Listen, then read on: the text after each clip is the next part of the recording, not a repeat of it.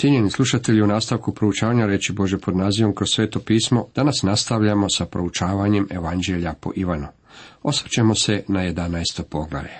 Tema ovom poglavlju glasi Isus uskrisuje Lazara od mrtvih u Betaniji. Šesto djelo. Zaustavimo se na trenutak kako bismo stekli Ivanov uvid. U prvih deset poglavlja Isus se objavio širokom krugu ljudi. To je započelo na svadbi u Kani Galileskoj, na kojoj su bili nazočni gosti, a također i njegovi učenici. Rečeno nam je da su tada njegovi učenici povjerovali u njega, na blagdan sjenica i blagdan posvećenja pred Isusom je bio cijeli narod. Tada se predstavio narodu i bio je odbačen. Njegova su djela bila odbačena u Ivanu petom poglavlju šestom redku, njegove riječi bili su odbačene u Ivanu osmom poglavlju 58. i 59. redku, njegova osoba bila je odbačena u Ivanu u desetom poglavlju 30. i 31. redku. Ovo, 11. je poglavlje neka vrsta prijelaza. Njegova javna služba je završena i Isus se sada povlači u privatno službovanje. Usredotočujući se na pojedince, Isus više ne zahvaća cijeli narod. Događaji u ovom poglavlju desili su se između blagdana posvećenja i blagdana pashe, a to je između prosinca i travnja. Evanđelje po Ivanu nalikuje usponu na goru u tome što na svako poglavlje podiže malo više nego prethodno poglavlje. Sjetimo se da nam je Ivan rekao zašto je napisao svoje evanđelje. Isus je pred svojim učenicima učinio i mnoga druga znamenja koja nisu zapisana u ovoj knjizi a ova su zapisana da vjerujete da je Isus Mesija, sin Boži i da vjerujući imate život u imenu njegovu. Vraćamo se na sami početak. U početak bješe riječ i riječ bjaše u Boga i riječ bjaše Bog. I riječ tijelom postada i nastani se među nama. Dok Isus hodao među nama u tijelu, velika teza održavala se čudom, prispodobom i besjedom. Glavno pitanje je sljedeće. Može li Isus uskrisavati mrtve? Veliko pitanje svake religije tiče se smrti. Smrt je velika tajna. Život je također velika tajna, međutim život je praktički besmislen ako ne postoji uskrsnuće mrtvih. Pitanje koje se treba postaviti svakoj religiji je ima li vlast nad smrti. Liberalni teolozi su već davno odbacili čudesno. Oni smatraju da u Bibliju ne spada ništa čudesno, ne zbog nekakvog naučenjačkog razloga, već jednostavno zbog toga što oni ne vjeruju u čudesno. Danas postoji sintetička doktrina koja glasi otprilike ovako. Vjerujem u religiju ovdje i sada, a ne za ono što će biti kasnije. Ja ne kupujem uživanju u budućnosti. Želim čvrstu religiju koja je praktična, a ne teoretska. To je ono što ja želim, a osim toga želim još i nadu. Iako su nama dane mnoge pogodnosti već sada i ovdje, najveća od svih beneficija je dobivanje vječnog života u Isusu Kristu. Vrlo je praktično postaviti si pitanje, hoće li mrtvi biti uskrsnuti? Život je tako kratak. Jedan kratki dan života u usporedbi s vječnosti je beskonačno mali. Nedavno sam pakovao jednog čovjeka u istinu predivnog kršćanina, koji je umro, bile su nazočne njegove supruga i majka. Svakako one su na uskrsnuće od mrtvih gledale vrlo praktično. Kad stojite pred otvorenim grobom, a nemate nikakve nade, samo zviždite u vjetar i pjevate na kiši i plaćate gorko. Zapazio sam da u današnjim kultovima i religijama postoji svakakvo bogaćenje i profitiranje, međutim nitko se ne bavi podizanjem mrtvih. Iako su neki od njih tvrdili da mogu podizati mrtve, nikada nisu pokazali niti jedno takvo tijelo, corpus delict. Kad je Isus liječio bolesne, on je liječio njihovo tijelo.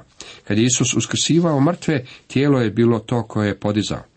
Mnoge religije obećaju mnogo u ovome životu, međutim gotovo ništa za poslije. To je kao da nekoga vidite na vožnju zrakoplovom, bez da znate kako sletiti zrakoplovom. Velika nada kršćanske vjere je uskrsnuće mrtvih. Evanđelja nam govore o tri događaja u kojima je Isus uskrsio mrtve. To je slučaj 12-godišnje djevojčice koja je upravo umrla, ona je bila maloljetna. Bio je to mladić čije su tijelo nosili na groblje. Na koncu bio je tu i Lazar. Vjerojatno stariji građanin koji je bio mrtav već četiri dana i koji je već bio pokopan. Bili su to ljudi iz svih dobnih skupina. Dopustite mi da se izrazim tehnički i da kažem kako su ti ljudi bili uskršeni, a ne uskrsnuti. Radilo se o restauraciji u životu, vraćanju u život. Uskrsnuće je ovo, sije se u raspadljivosti, uskršava u neraspadljivosti, sije se u sramoti, uskršava u slavi, sije se u slabosti, uskršava u snazi, sije se tijelo naravno, uskršava tijelo duhovno, čitamo u prvoj Korinčanima 15. poglavlju. Ti su ljudi bili uskršeni od mrtvih, međutim niti jednome od njih nije bilo dano proslavljeno tijelo. Oni su se svi još jednom morali suočiti sa smrću. Krist je prvina onih koji su usnuli. On je jedino pravo uskrsnuće. Prvina Krist, a zatim koji su Kristovi o njegovu dolasku, čitamo u 1. Korinčanima 15.23. Dok je naš gospodin upotrebljavao drugčije metode u izvođenju izlječenja, njegova metoda uskrsavanja od mrtvih je uvijek bila ista. Pozvao ih je i govorio im kao da ga oni čuju.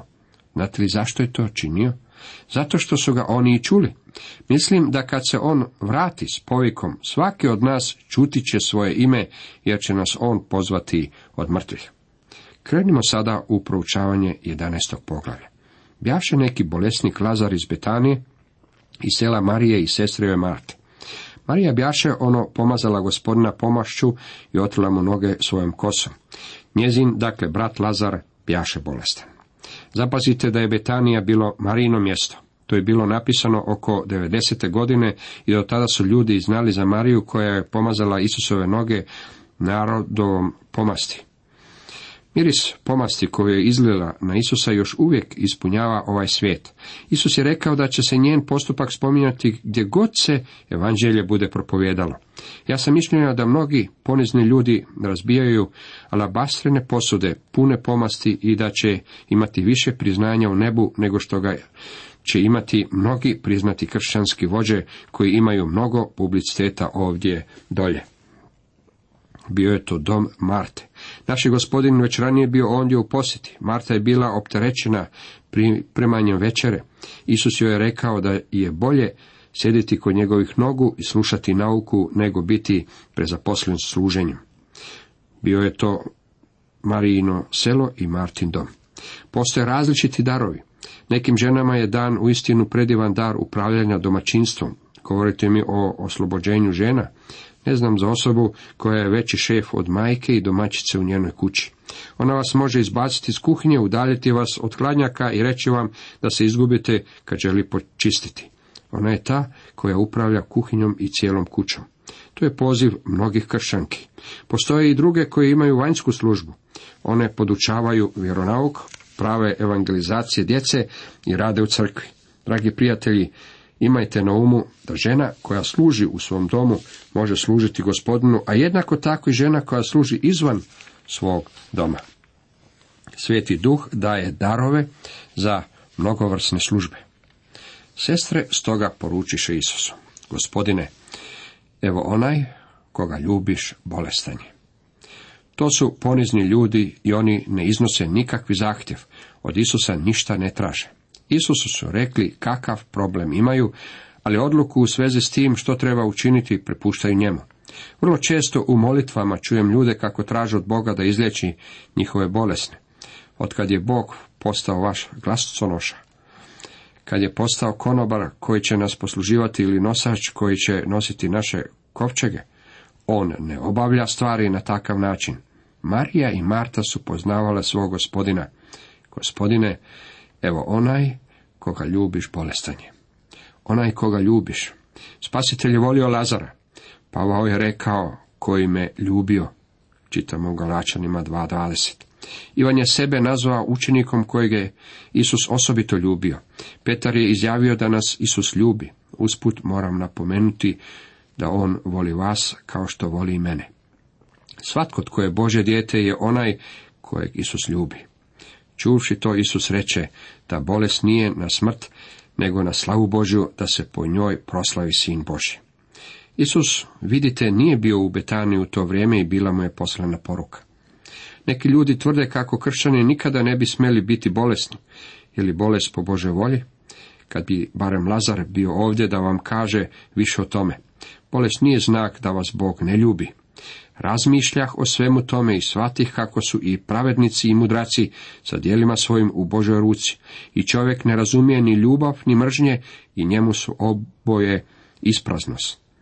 Drugim riječima, prema okolnostima u kojima čovjek živi, ne možete tvrditi ljubili Bog ili ne.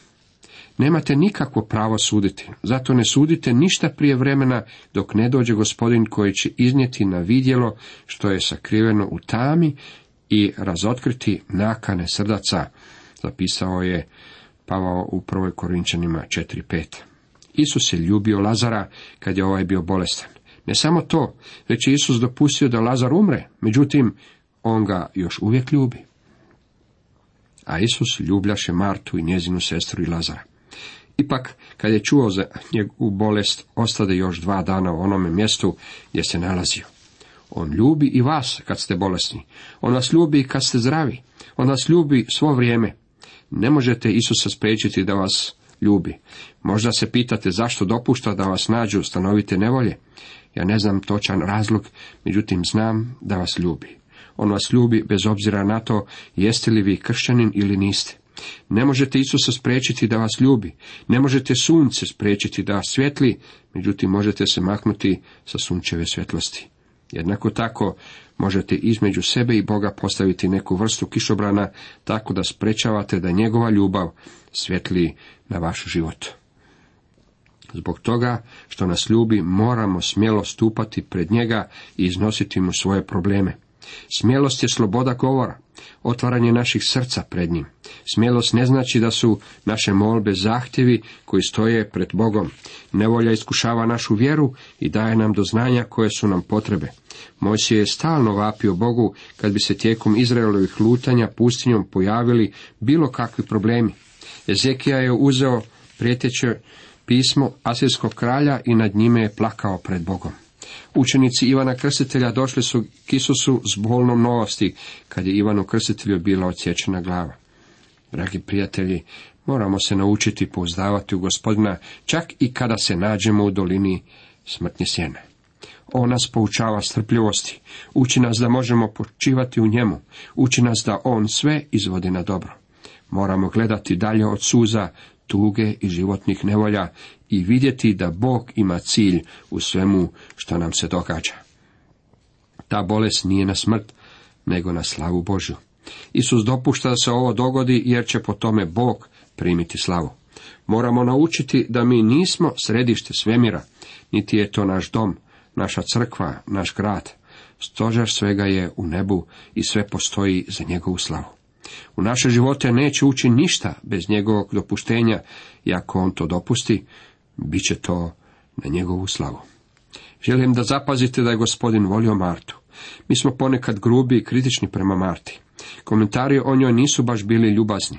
Ona je bila opterećena služenjem i nije naučila ono najbolje, međutim to nije sprečavalo naše gospodina da je ljubi. Čini li vam se okrutno što je naš gospodin dozvolio da Lazar umre? Ne, u tome nalazimo poruku za nas. Gospodina Isusa nije pokretao sentiment, već je on bio u potpunosti podložan očevoj volji. Čovječi sentiment bi ga natjerao da odmah krene u Betaniju, međutim on je namjerno dozvolio da Lazar umre.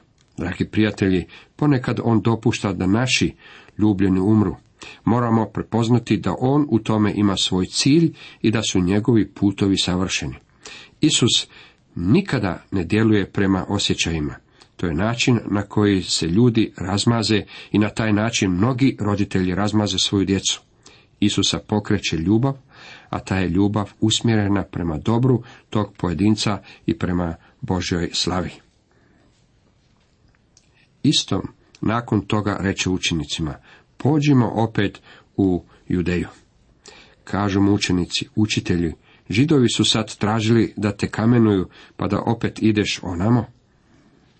Nemojte propustiti riječ opet. Isus je bio ondje i bio je prisiljen povući se.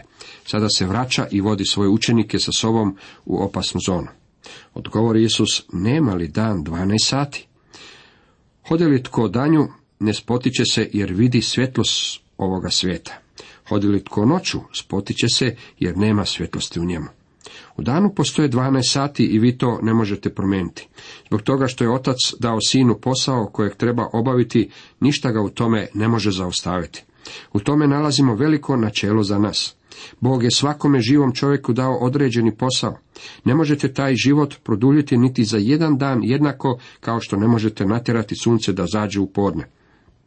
Međutim, hvala Bogu, vi ste potpuno neranjivi dok taj posao nije dovršen.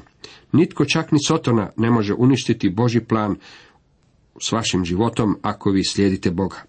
Ne slijediti njega je opasno. Čovjek živi u tami jer je on svjetlo svijeta. S njim možete ući u opasno područje i ništa vam se neće dogoditi. Dovršit ćete svoj posao. Međutim, ako ostanete u tami, ako hodate po tami, posrtat ćete. U Betaniji je došlo do smrti, ako će u to vrijeme tame biti ikakvog svjetla, Isus mora otići onamo, on je svjetlost svijeta. To reče, a onda im dometnu. Lazar, prijatelj naš, spava, no idem probuditi ga. Rekoše mu na to učenici gospodine, ako spava, ozdravit će. No Isus to reče o njegovoj smrti, a oni pomisliše da govori o spavanju, o snu. Tada im Isus reče posve otvoreno. Lazar je umro. Ja se radujem što ne bijah ondje i to poradi vas da uzvjerujete, nego pođimo k njemu. Učenici nisu razumjeli što je Isus želio reći kad je rekao da Lazar spava. Zbog toga što mnogi ljudi to danas ne razumiju, nalazimo ljude koji govore o spavanju duše. Dragi prijatelji, spavanje je namijenjeno tijelu, a ne duši. To vrijedi i u spavanju u ovom životu i u spavanju u smrti. Smrt znači odvojenje. Tijelo vjernika spava u grobu, dok duh odlazi Kristu. Za vjernika je biti odsutan iz tijela, biti prisutan kod Boga. Vidite to u drugoj Korinčanima 5.8. Isus je nazvan prvinom onih koji su usnuli. Znači li to da Isus danas negdje spava? Naravno da ne. On je u svom proslavljenom tijelu. Vjernik odmah odlazi gospodinu, međutim tijelo spava do trenutka uskrsnuća, kad će tijelo biti podignuto. Za vjernika je smrt spavanje njegovog tijela. Bojite li se spavanja? Ne biste se trebali. Spavanje je odmor od napora. Ono je odmor koji nastupa kako bi se tijelo pripremilo za napore i novi dan koji nastupa. Ne postoji ništa tako divno kao što je riječ spavanje kad se upotrebljava da bi se njome opisala smrt vjernika. Tijelo odlazi na spavanje kako bi bilo probuđeno od našeg gospodina. On je jedini koji ima budilicu za naša tijela. On je jedini koji može uskrsivati mrtve. Jednog dana on će doći i mi ćemo se probuditi u našim novim tijelima. Grčka riječ za uskrsnuće je anastasis, što znači stajanje. Levis, briljantni oksfordski dekan, rugajući se onima koji tvrde da je uskrsnuće duhovno, a ne tjelesno, pitao je, ako je duh taj koji stoji, koji položaj zauzima? To je pitanje nad kojim se treba zamisliti. Ne uskrsnuće znači stajanje i ona se uvijek odnosi na tijelo. Duša nikada ne umire, niti duša ikada spava. Smrt je stvarnost, strašna stvarnost tijela. Međutim, imajte na umu da je i uskrsnuće također stvarnost. Vidite, čovjek odlazi prilikom svoje smrti. Čak i u bolnicama postoji konačnost u svezi sa smrti. Liječnici će raditi neprekidno nad nekim pacijentom, a kad ovaj umre, oni prestaju sa svojim radom. Kad dođe smrt, oni dižu ruke. Znanost je bespomoćna u prisutnosti smrti. Kad čovjek mora otići, tu nastupa Isus. Uskrsnuće je također stvarnost. Jedan mi je čovjek rekao, kad umreš, umrećeš poput psa. Odgovorio sam mu, ne želiš li kad bi to bila istina? Ali rekao sam dalje, ako to nije istina, i mislim da vam to pomalo smeta, tada ste u pravoj nevolji, za ne? Okrenuo se, jer nije želio govoriti o tome. Ljudi se boje smrti. Moja supruga i ja bili smo na biblijskoj konferenciji, ocili smo u velikom motelu. Večerali smo prije večernjeg bogoštovlja i u baru je bilo mnogo ljudi i bilo je jako veselo. Kad smo se navečer vratili, čuli smo da se srušio zrakoplov koji je prevozio jednu nogometnu ekipu. Trener i prva postava su poginuli u nesreći. Bar se pretvorio u mrtvačnicu. Bili su njemi, bez nade. Na to Toma zvani blizanac reče sa učenicima. Ajdemo i mi da umremo s njime. Toma je pravi pesimist, za ne? On misli da će umrijeti zajedno s Isusom. Međutim, hvala Bogu, bio je spreman učiniti upravo to. Ja vjerujem da je Toma iskreno mislio na ono što je rekao, baš kao što je i Šimun Petar mislio ono što je on rekao. Kad je dakle Isus stigao, nađe da je onaj već četiri dana u grobu. Betanija bjaše blizu Jeruzalema otprilike 15 stadija, a mnogo židova bjaše došlo tješiti Martu i Mariju zbog brata njihova. Betanija se nalazi oko tri kilometra od zlatnih vrata u Jeruzalemu. Mnogi židovi su pješke došli iz Jeruzalema u Betaniju kako bi bili s Martom i Marijom. Oni su po svemu sudeći bili istaknuta obitelj u Betaniji, a bili su poznati i u Jeruzalemu. Kad Marta doću da Isus dolazi, pođemo u susret, dok je Marija ostala u kući. Marta reče Isusu, gospodine, da si bio ovdje, brat moj ne bi umro. Ali i sada znam, što god zaišteš od Boga, da će ti. Marta je čini se uvijek bila agresivna. Ona je žena od akcije. Ona otkriva predivnu vjeru, međutim također i nestrpljivost i nedostatak podlaganja Bože volje. Kao kontrast njoj Marija je bila voljna ostati sjediti kod kuće. Ona je naučila sjediti kod Isusovih nogu. Cijenjeni slušatelji, toliko za danas.